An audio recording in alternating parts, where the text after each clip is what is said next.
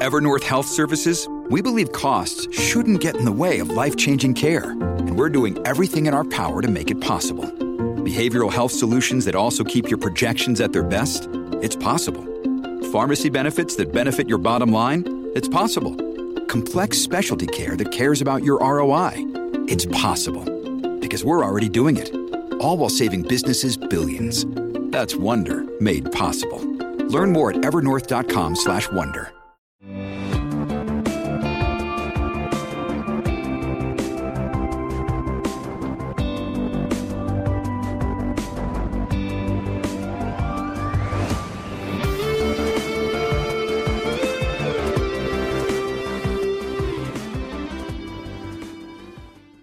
amigos? Bienvenidos a Descifrando Laberintos, el podcast del doctor Mario Guzmán Sescos, profesor de psicología en Trinity Christian College en la ciudad de Chicago. Como saben, Descifrando Laberintos es un espacio para reflexionar desde la psicología, la filosofía y la religión sobre los temas que nos afectan para que podamos vivir plenamente y afrontar la adversidad. En cada episodio buscamos descifrar un laberinto relacionado con la salud mental o el desarrollo humano y además recomiendo un libro o una película que ayude a ampliar el tema. El día de hoy estamos con el episodio número 20. Este es el laberinto número 20 y lo he titulado Propósitos del 1 al 5. En un momento más les voy a explicar por qué tiene este título este episodio y a qué me refiero con estos propósitos del 1 al 5. Antes de hablar sobre ello, quiero invitarlos a que apoyen el podcast. Lo pueden hacer de distintas maneras. La primera es dejando su calificación, sus comentarios, suscribiéndose, sea en cual sea la plataforma en que tú lo estás escuchando o viendo. Si estás en YouTube, te invito a que te suscribas al canal, dejes tus comentarios, lo compartas, dejes tu like.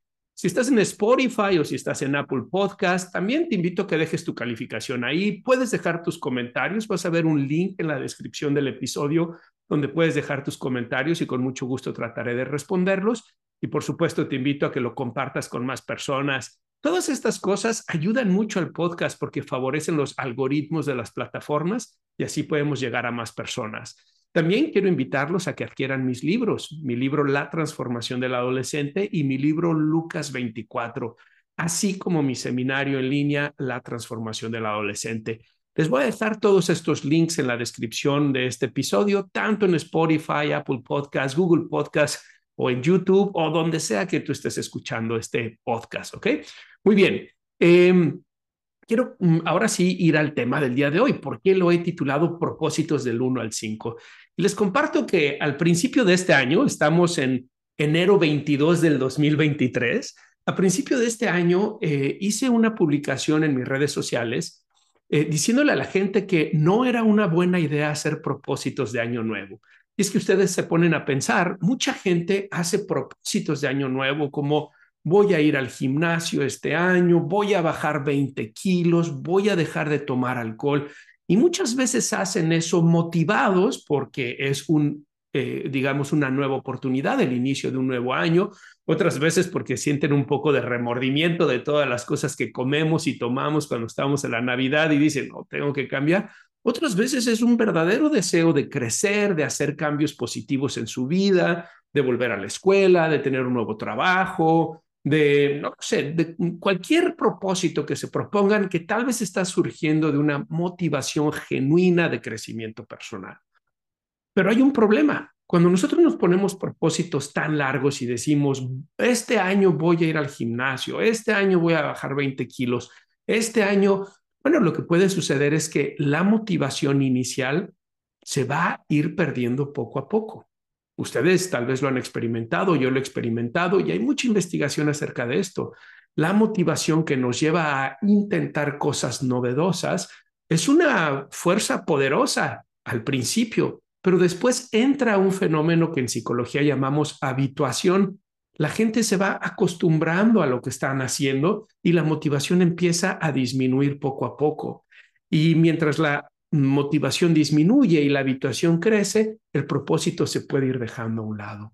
Por eso yo les decía en esa publicación que en lugar de tener propósitos para el año 2023, es mejor tener un propósito al día, una área en tu vida en la que puedas trabajar, enfocarte en ese día y que puedas intentar cambiar, mejorar, desarrollar, como quieras llamarle.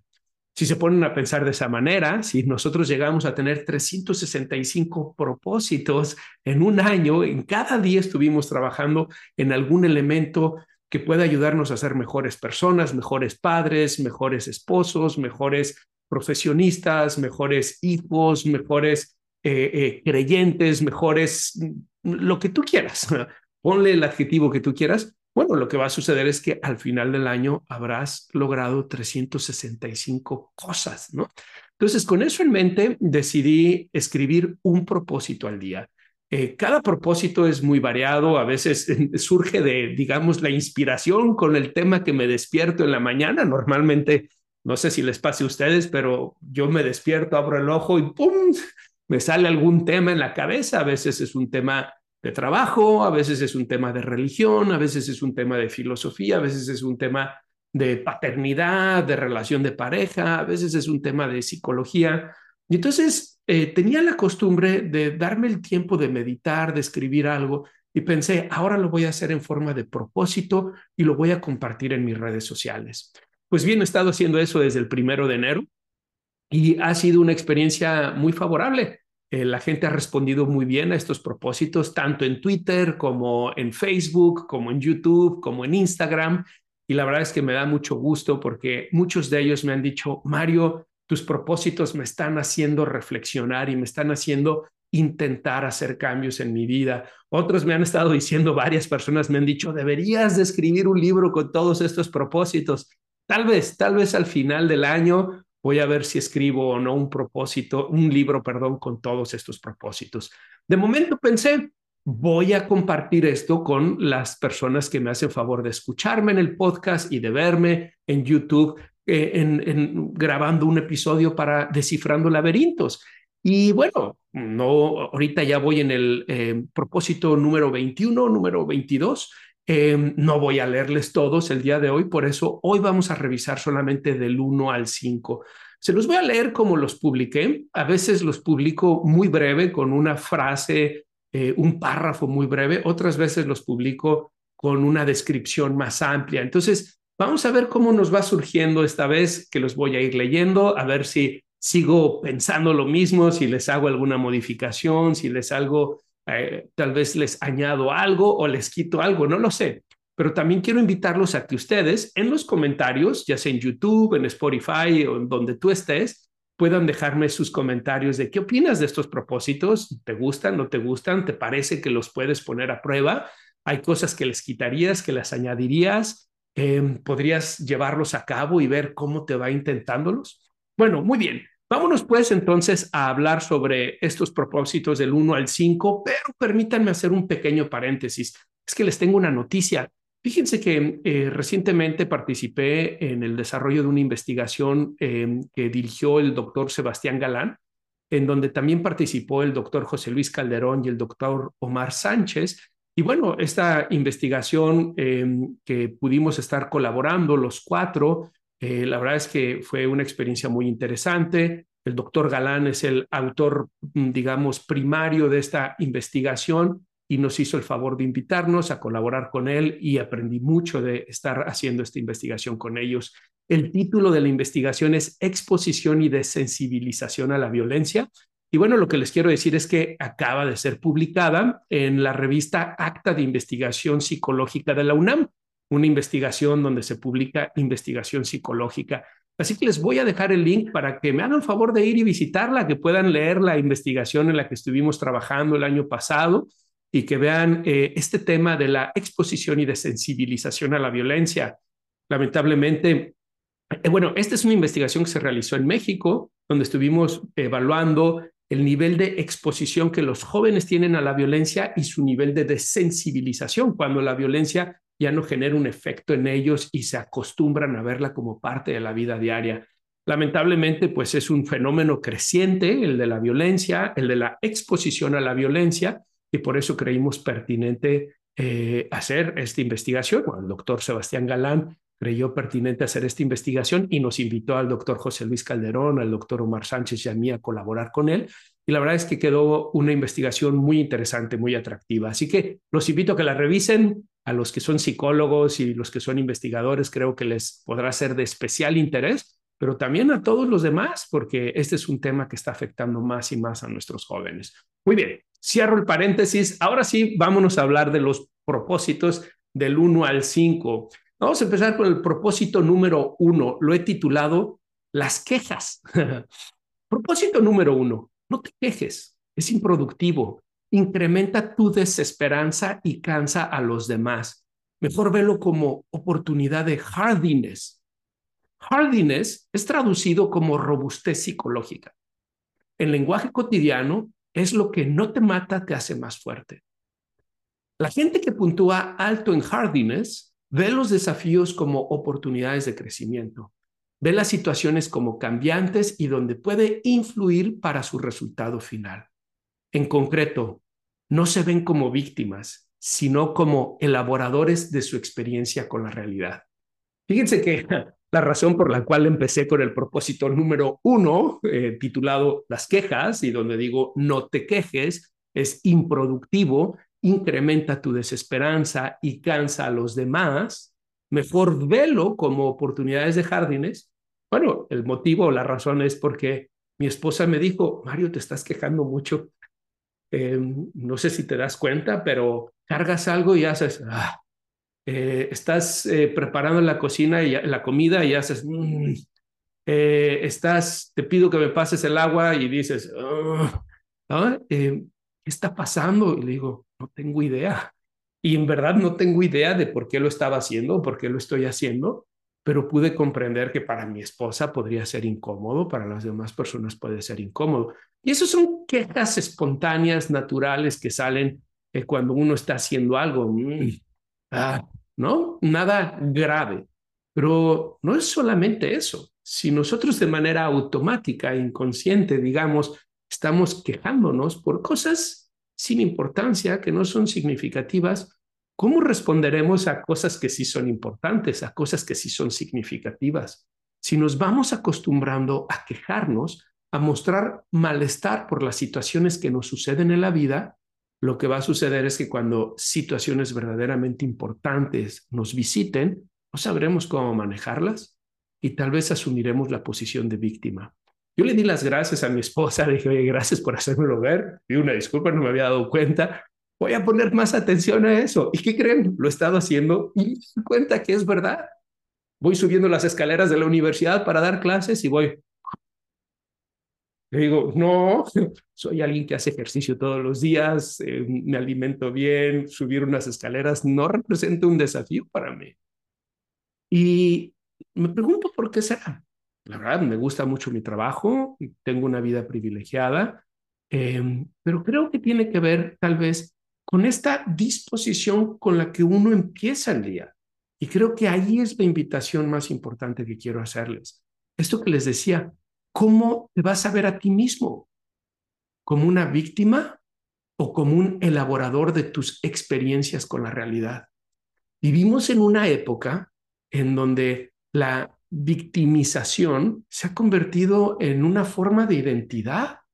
La gente se victimiza por el color de su piel, por su situación socioeconómica, por lo que deciden hacer con sus genitales, por sus creencias, por lo que sus papás hicieron con ellos, por lo que el gobierno está haciendo. Y sin duda, muchas situaciones en la realidad son adversas, son indeseables, son desafortunadas e incluso lamentables. Pero no somos víctimas de la realidad. La realidad es un espacio donde experiencias agradables y desagradables, deseables e indeseables suceden. Nosotros necesitamos cuestionarnos, ¿cómo voy a reaccionar ante eso? ¿Cuál va a ser mi posición ante las situaciones que me tocan en la vida? ¿Me voy a ver como alguien indefenso o me voy a ver como alguien que puede incidir en esas experiencias? Muy bien, ese es el propósito número uno. Vámonos al propósito número dos. Lo he titulado Tu opinión. Propósito número dos. Cuando estés con familia o amigos, si te piden tu opinión sobre ellos o su vida, compártela. Si no te la piden, guárdatela. No porque no sea válida, sino porque no será recibida adecuadamente. El cambio en los demás surge si hay disposición, no imposición. Quiero volver a repetir esa frase. el cambio en los demás surge si hay disposición, no imposición. Cuando estamos con familiares o con amigos, podemos ver lo que hacen y detectar errores, faltas de carácter o áreas de oportunidad y entonces pensar, hmm, les voy a decir lo que hacen mal para que lo cambien o lo dejen de hacer. Pero pronto nos damos cuenta que pocos lo reciben adecuadamente, incluso cuando nuestra intención era buena y fuimos asertivos cuidando las palabras. El problema no siempre es tu opinión, aunque puede serlo cuando está sesgada. Pues puede ser racional o válida, pero tal vez el otro no tiene la disposición, la comprensión o el deseo de cambio. En terapia, la gente cambia no por la sabiduría del terapeuta, sino por la disposición de trabajar con el terapeuta. Es decir, para la persona, al ir voluntariamente y estar decidida a pagar por una sesión psicológica, implícitamente bajan sus defensas psicológicas y entran en la disposición de dejarse influir y de cambiar. Por eso funciona, porque tienen la disposición. La gente, cuando está en situaciones sociales o familiares, tiene sus defensas activas y a pesar de tu buena intención, fácilmente interpretan el comentario como inválido o incluso como agresión, por lo que pueden reaccionar defensivamente o despectivamente. Tal vez eso es lo que significa nadie es profeta en su tierra. Así pues, si te piden tu opinión, compártela. Si no te la piden, guárdatela. O si sientes el imperativo moral de darla porque dices, esa persona está actuando mal y yo necesito decirle, no me puedo quedar con esto callado, entonces hazlo asumiendo que tal vez no sea recibida apropiadamente. Ok, como ustedes, yo también pasé mi, vacación con la familia, tuve la bendición de que vinieron mis papás, vino mi familia extendida, hermanas con hijos, etcétera. Y fue una experiencia extraordinaria, viviendo en el extranjero mm, por casi nueve años. Cada oportunidad que tengo para ver a mis familiares es una, una bendición. Pero al igual que ustedes, cuando estamos en convivencia intensa, uno empieza a ver cómo son los demás, cuáles son las fortalezas, las virtudes, las cualidades positivas y también algunas áreas de opinión, algunas áreas de oportunidad, cómo ellos también te ven a ti. Les explico a mis alumnos en la universidad que todos tenemos una personalidad y que cuando estás interactuando con alguien y dices, qué buena onda es esa persona, o cuando dices, eh, me cae muy bien, o cuando dices, qué raro, me parece que es una persona especial, una persona, no sé si puedo confiar o no, lo que estás evaluando es la personalidad de esa persona. Y ellos al su mismo tiempo están evaluando tu personalidad y también están diciendo, mm, están pensando o haciendo un juicio acerca de ti. Eso nos pasa a todos y eso es normal, eso es parte de la interacción entre seres humanos.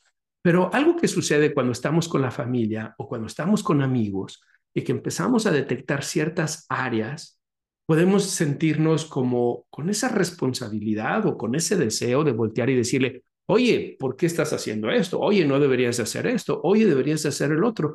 Y tal vez tu opinión es correcta. Tal vez te asiste la razón. Pero si la otra persona no tiene la disposición, difícilmente lo va a recibir como una área de oportunidad y más bien lo va a recibir como un criticismo, como algo negativo. Por eso creo que es importante puedas comprender que el cambio en los seres humanos no surge por la imposición, no surge porque alguien nos dice lo que tenemos que cambiar. En realidad, el cambio en el ser humano surge cuando uno se da cuenta que ya no tiene los recursos o que está limitado para proporcionar respuestas a lo que le sucede y entonces baja las defensas psicológicas y se abre al consejo, a la sugerencia, a la estrategia que los demás puedan darles. Eso es lo que sucede en terapia. Los pacientes los dividimos en dos tipos de pacientes, aquellos que son ego-distónicos y aquellos que son ego-sintónicos. ¿Cuáles son los ego-distónicos?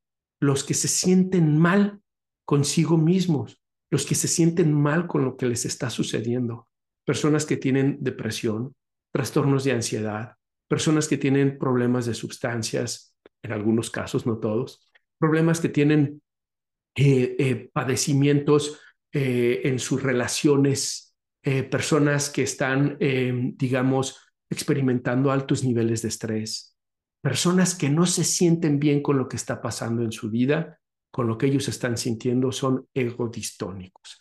Y esos pacientes normalmente son los que buscan la terapia por sí mismos, van y dicen, oye, tengo depresión, ya no aguanto esto, ayúdame. Oye, tengo ansiedad, no sé qué hacer con mi ansiedad, por favor, ayúdame. Si se fijan, ya entran en un estado de disposición para poder cambiar. Los otros son los egosintónicos, son los que están en sintonía consigo mismos. Y esos no tienen una disposición de cambio. Por ejemplo, pacientes con trastornos de personalidad, por ejemplo, pacientes con parafilias, conductas sexuales inapropiadas, como pueden ser los pedófilos o los fetichistas o los exhibicionistas, personas que tienen tendencias sociopáticas, algunas personas con abusos de sustancia, cuando dicen, yo no tengo problemas con el alcohol, tú tienes el problema con el alcohol porque no me dejas en paz, no me dejas que tome alcohol. ¿Y qué es lo que sucede? Esas personas no tienen la disposición al cambio y van al psicólogo y el psicólogo se encuentra limitado para poder ayudarles. Claro, tenemos estrategias que pueden ayudarles a hacer ese cambio. Una de ellas se llama em, la, mm, estoy pensándolo en inglés, estoy traduciéndolo, pero sería como eh, establecimiento de la agenda paradójica, ¿ok? En donde tratamos de cambiar el foco de intención para que ahora sea el paciente el que entre en ese estado de disposición. Pero en términos generales, si alguien no está dispuesto, tus comentarios no van a ser bien recibidos. Y en la familia y con los amigos, esto es especialmente cierto, porque ellos te están viendo a ti no solamente como eres a tus 30 años, a tus 40 años o a tus 50 años, ellos te están viendo a ti con los sesgos de la experiencia que han tenido contigo a lo largo de la vida. Entonces, tal vez te ven eh, todavía con ciertos sesgos de situaciones que sucedieron en tu infancia tu adolescencia y tal vez no tienen la misma disposición que tendrían con otra persona. Así que sé prudente. Cuando estés con tu familia, cuando estés con tus amigos, acuérdate, tú no estás ahí para juzgarlos, tú no estás ahí para ser el psicólogo, tú no estás ahí para cambiarlos. Tú estás ahí para relacionarte con ellos. Y si ves que hay algo que ellos pueden mejorar o cambiar, piensa cómo se los puedes decir pero también ten en cuenta que si ellos no te están pidiendo tu opinión, pues hay una probabilidad de que tal vez no lo vayan a recibir apropiadamente. Ok, entonces ya vimos el propósito número uno que dijimos, las quejas, no te quejes.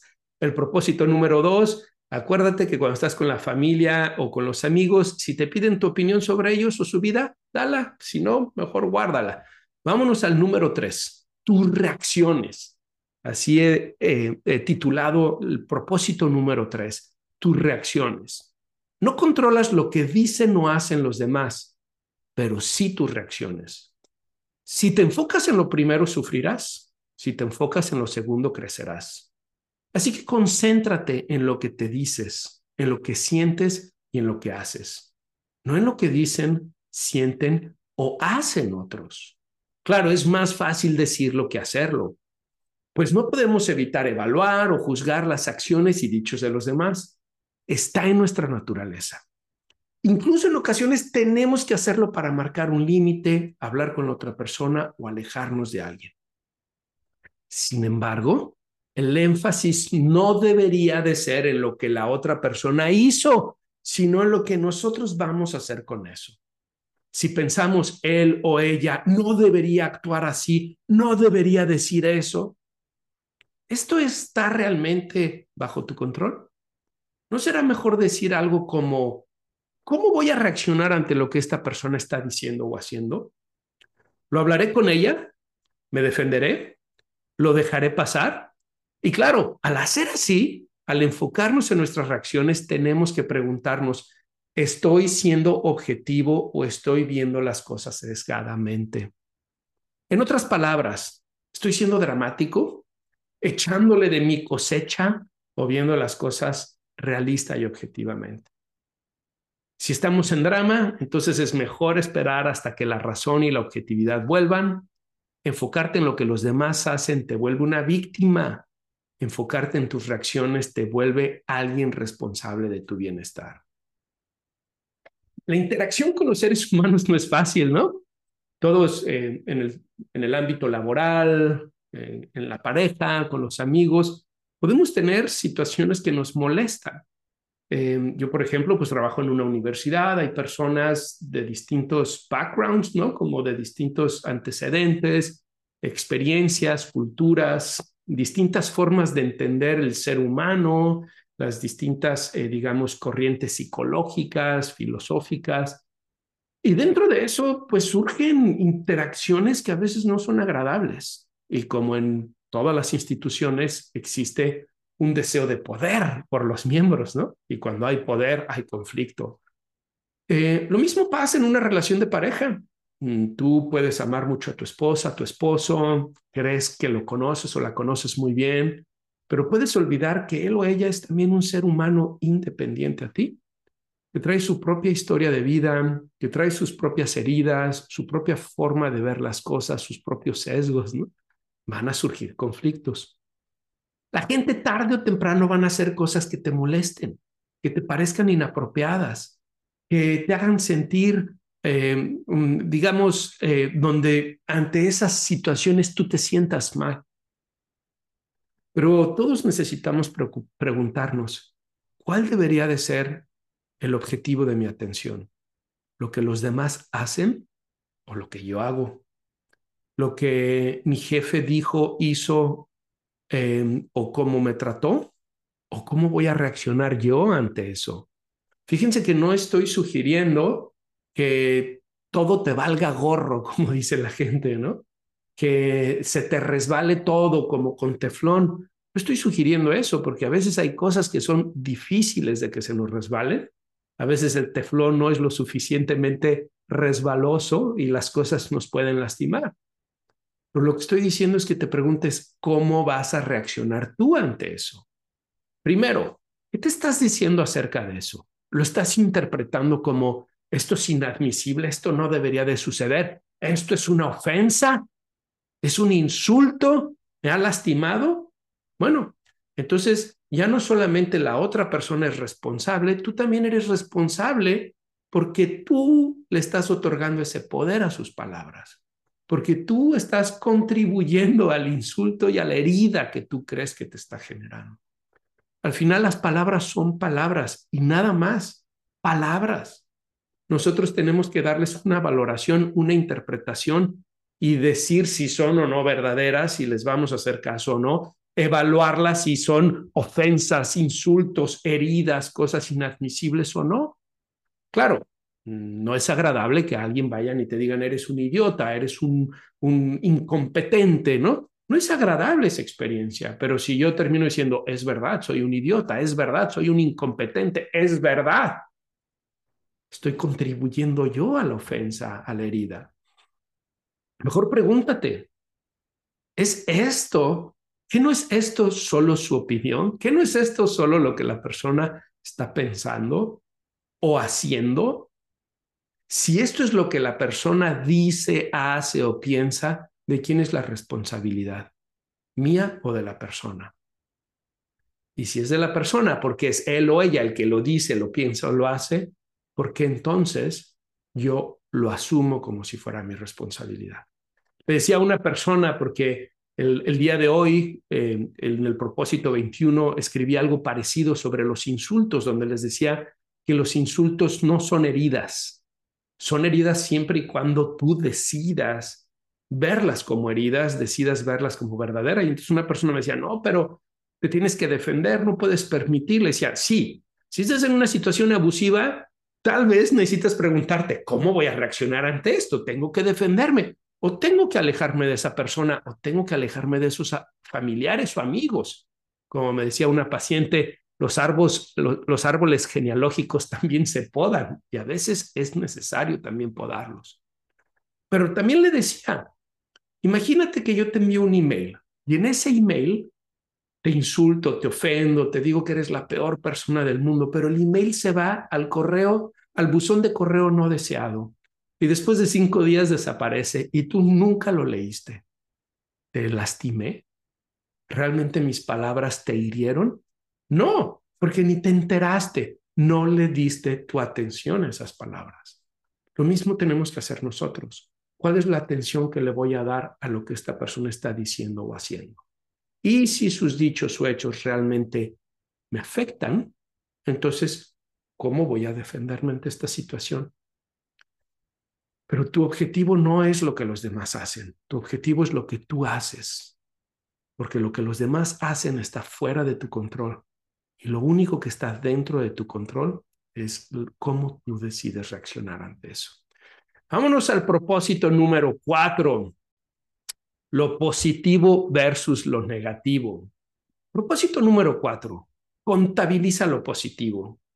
Tenemos una tendencia pesimista, le damos más importancia a lo que no tenemos y a lo negativo que nos sucede.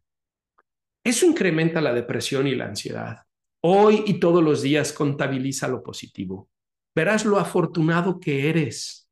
Nuestra tendencia a pensar en lo negativo tiene un propósito evolutivo, el de alertarnos de los posibles peligros y ponernos a salvo. Sin embargo, en la época contemporánea, esa tendencia ya no cubre su función original. Por el contrario, hace que no veamos lo afortunados que somos. Los pacientes con depresión suelen pasar horas y horas pensando en lo que les ha lastimado, en lo que no tuvieron o tienen, o en sus pensamientos de incompetencia o injusticia. Cualquiera que piense así terminará deprimido.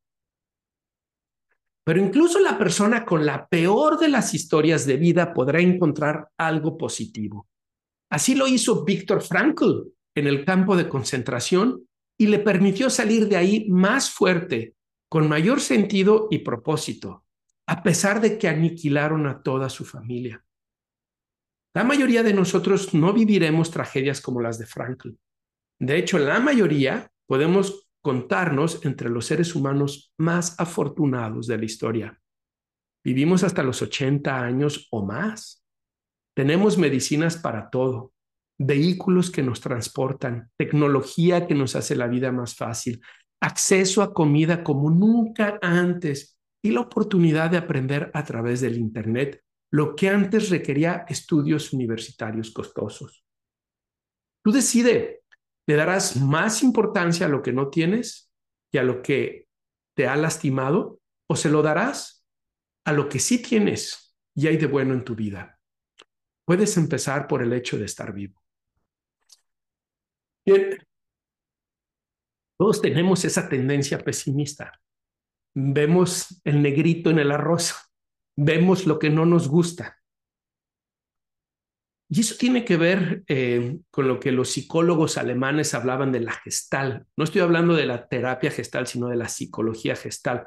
La tendencia que tenemos a ver la totalidad y la falta de las partes de la totalidad. Tiene que ver con nuestra percepción. Y ese elemento perceptivo tiene que ver con un factor evolutivo. Cuando los seres humanos vivían en situaciones más inhóspitas, todo era un peligro. Por lo tanto, tenían que estar atentos constantemente a las cosas peligrosas para poder protegerse. Pero hoy esa ya no es nuestra realidad y como lo mencioné en esa publicación, en ese propósito número cuatro, lo positivo versus lo negativo, somos la generación más afortunada de toda la historia de la humanidad. Vivimos más que nunca. Tenemos medicinas para lo que antes te mataba y ahora vas y las compras sin receta en la, farmacia. Tenemos automóviles, casas, internet, todo. Nuestra vida es mucho más cómoda que lo que fue para la gran mayoría de los seres humanos. Y a pesar de eso, vivimos en una época donde hay más personas deprimidas que nunca, más ansiedad que nunca y más personas que se ven como víctimas y no como personas que pueden hacer algo con su realidad. Quienes se deprimen están pensando normalmente en el pasado y los que se deprimen están pensando normalmente en el futuro. Y claro, lo hacen desde la parte negativa, pesimista.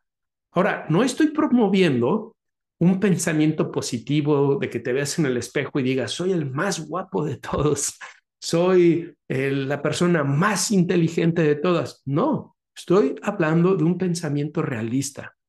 Tu vida, mi vida, la vida de todos tiene tanto elementos positivos como negativos.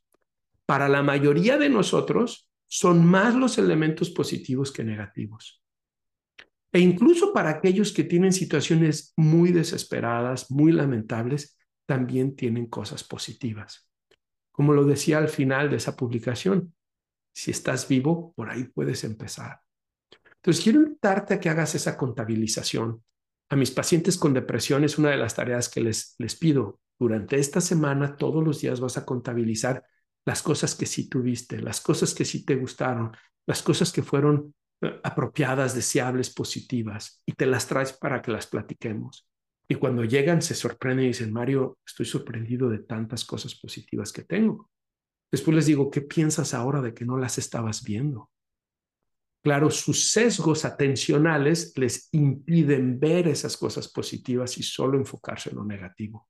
No hagas lo mismo, porque ese es el camino para la depresión. Vámonos pues al último propósito que les voy a compartir el día de hoy, el propósito número 5, amistades en la vida adulta. Propósito número 5, selecciona bien a tus amigos. Si te impulsan a ser mejor y creen en ti, consérvalos. Si influyen negativamente o no creen en ti, es tiempo de dejarlos. Su influencia será una fuerza de crecimiento o estancamiento, por lo que tienes que elegir bien. Es fácil reconocer la buena o mala influencia de los amigos en los niños. Su comportamiento lo hace evidente. Sin embargo, cuando somos adultos, nos confiamos y somos más permisivos con los amigos que tenemos. Ignoramos la fuerza de la influencia social. Nos creemos invulnerables, pero no es así. La amiga que tiene un amante, el amigo que envía pornografía en los chats, la que sale a divertirse con las amigas mientras coquetea con hombres que no son su marido, el que hace negocios ilícitos, la que habla mal de su marido, el que le miente constantemente a su mujer para salirse con la suya, la que prefiere a sus papás que a su marido, el que se echa canitas al aire, la que tiene problemas con la bebida o el que los tiene con drogas, todos tarde o temprano generarán una influencia. En psicología la llamamos aprendizaje vicario. Hacemos lo que vemos en otros. ¿Y por qué no sería al revés? ¿Por qué no podría influirlos yo positivamente? Sí puedes, pero es más difícil y menos probable. Si tus amigos van en la dirección contraria y tú eres el único que quiere hacérselos ver, lo más probable es que termines como los profetas, aporreado y menospreciado. Tu deseo de pertenencia te hará guardar silencio y poco a poco asimilar sus conductas para no quedar fuera. Las amistades, tanto en la infancia como en la vida adulta, son cruciales en el desarrollo de nuestra personalidad, en cómo vemos las cosas en el mundo y en cómo actuamos. De ahí la importancia de buscar amistades que te impulsen a ser mejor en todas las áreas de tu vida. Si hacen lo contrario, si influyen negativamente o no creen en ti, ha llegado el tiempo de dejarlos.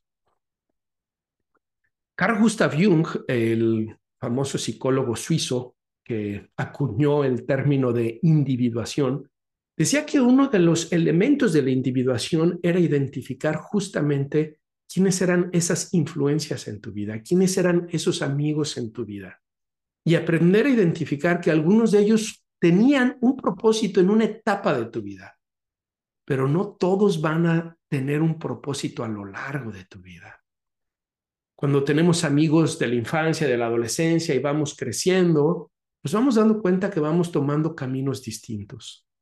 Cada uno traemos nuestros propios problemas, nuestras propias limitaciones, cada uno tiene que trabajar, no hay nadie que sea perfecto. Por eso, en, dentro del cristianismo, el concepto del pecado original me parece un concepto psicológicamente poderoso. Es lo que le pasa a Harry Potter, ¿no?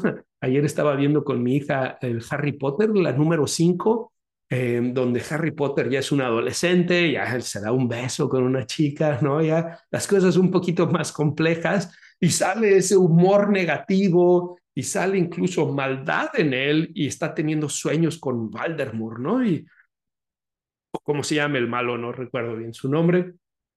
Y, él se pregunta, ¿qué me está sucediendo?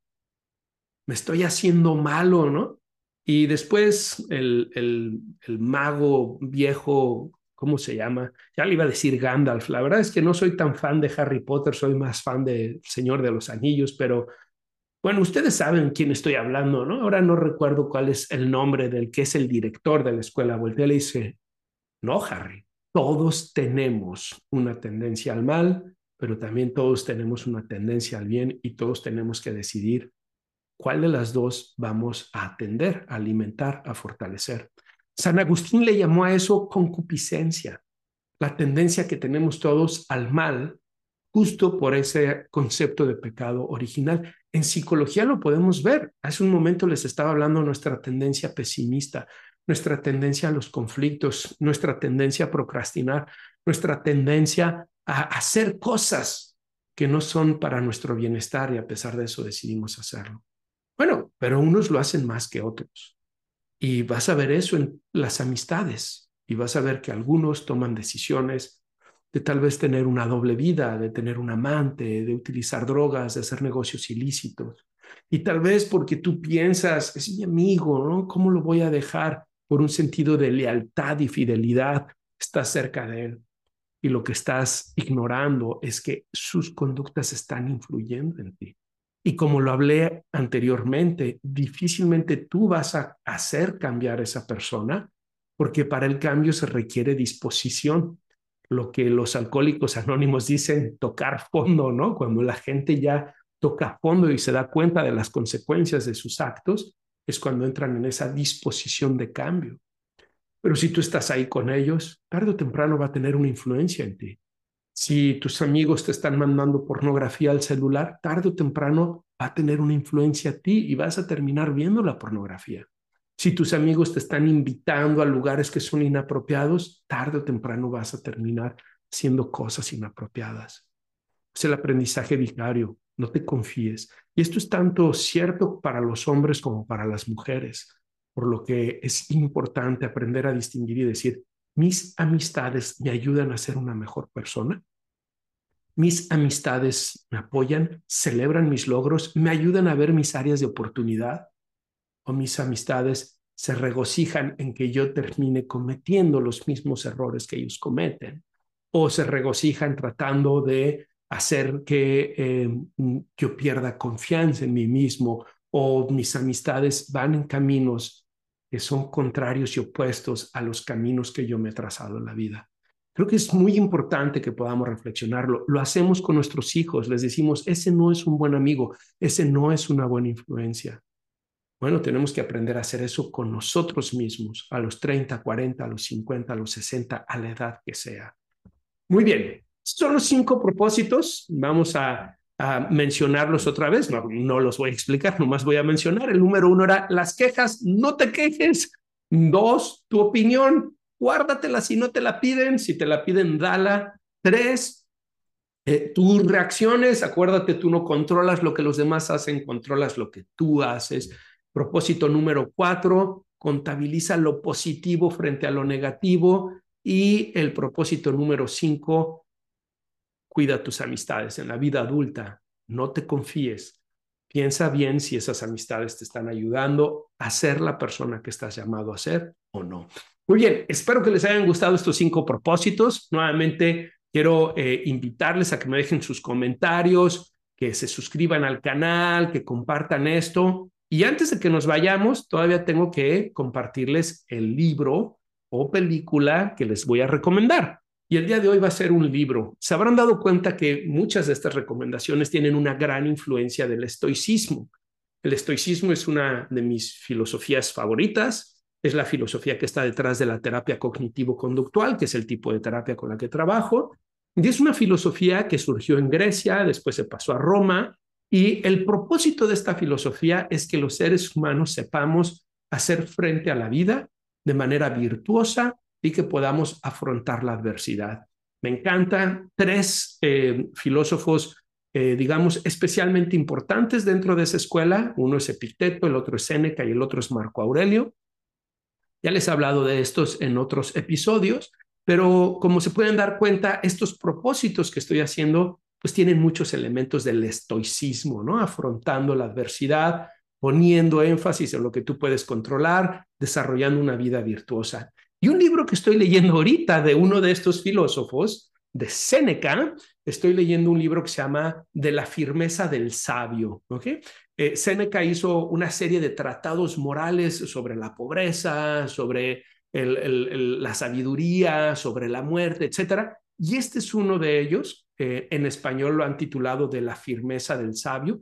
Yo lo estoy leyendo en inglés, en Kindle, bajé las obras completas de Séneca, me salió muy económico, no recuerdo si dos, tres, cuatro dólares por todas las obras completas de Séneca, una extraordinaria inversión porque es oro puro, Séneca es oro puro. Pero eh, sus libros, como fueron escritos hace dos mil años, pues son de dominio público, uno los puede conseguir gratis en Internet también. Y lo que voy a hacer es que les voy a compartir un link para que ustedes puedan bajar el PDF solo de ese libro, de la firmeza del sabio.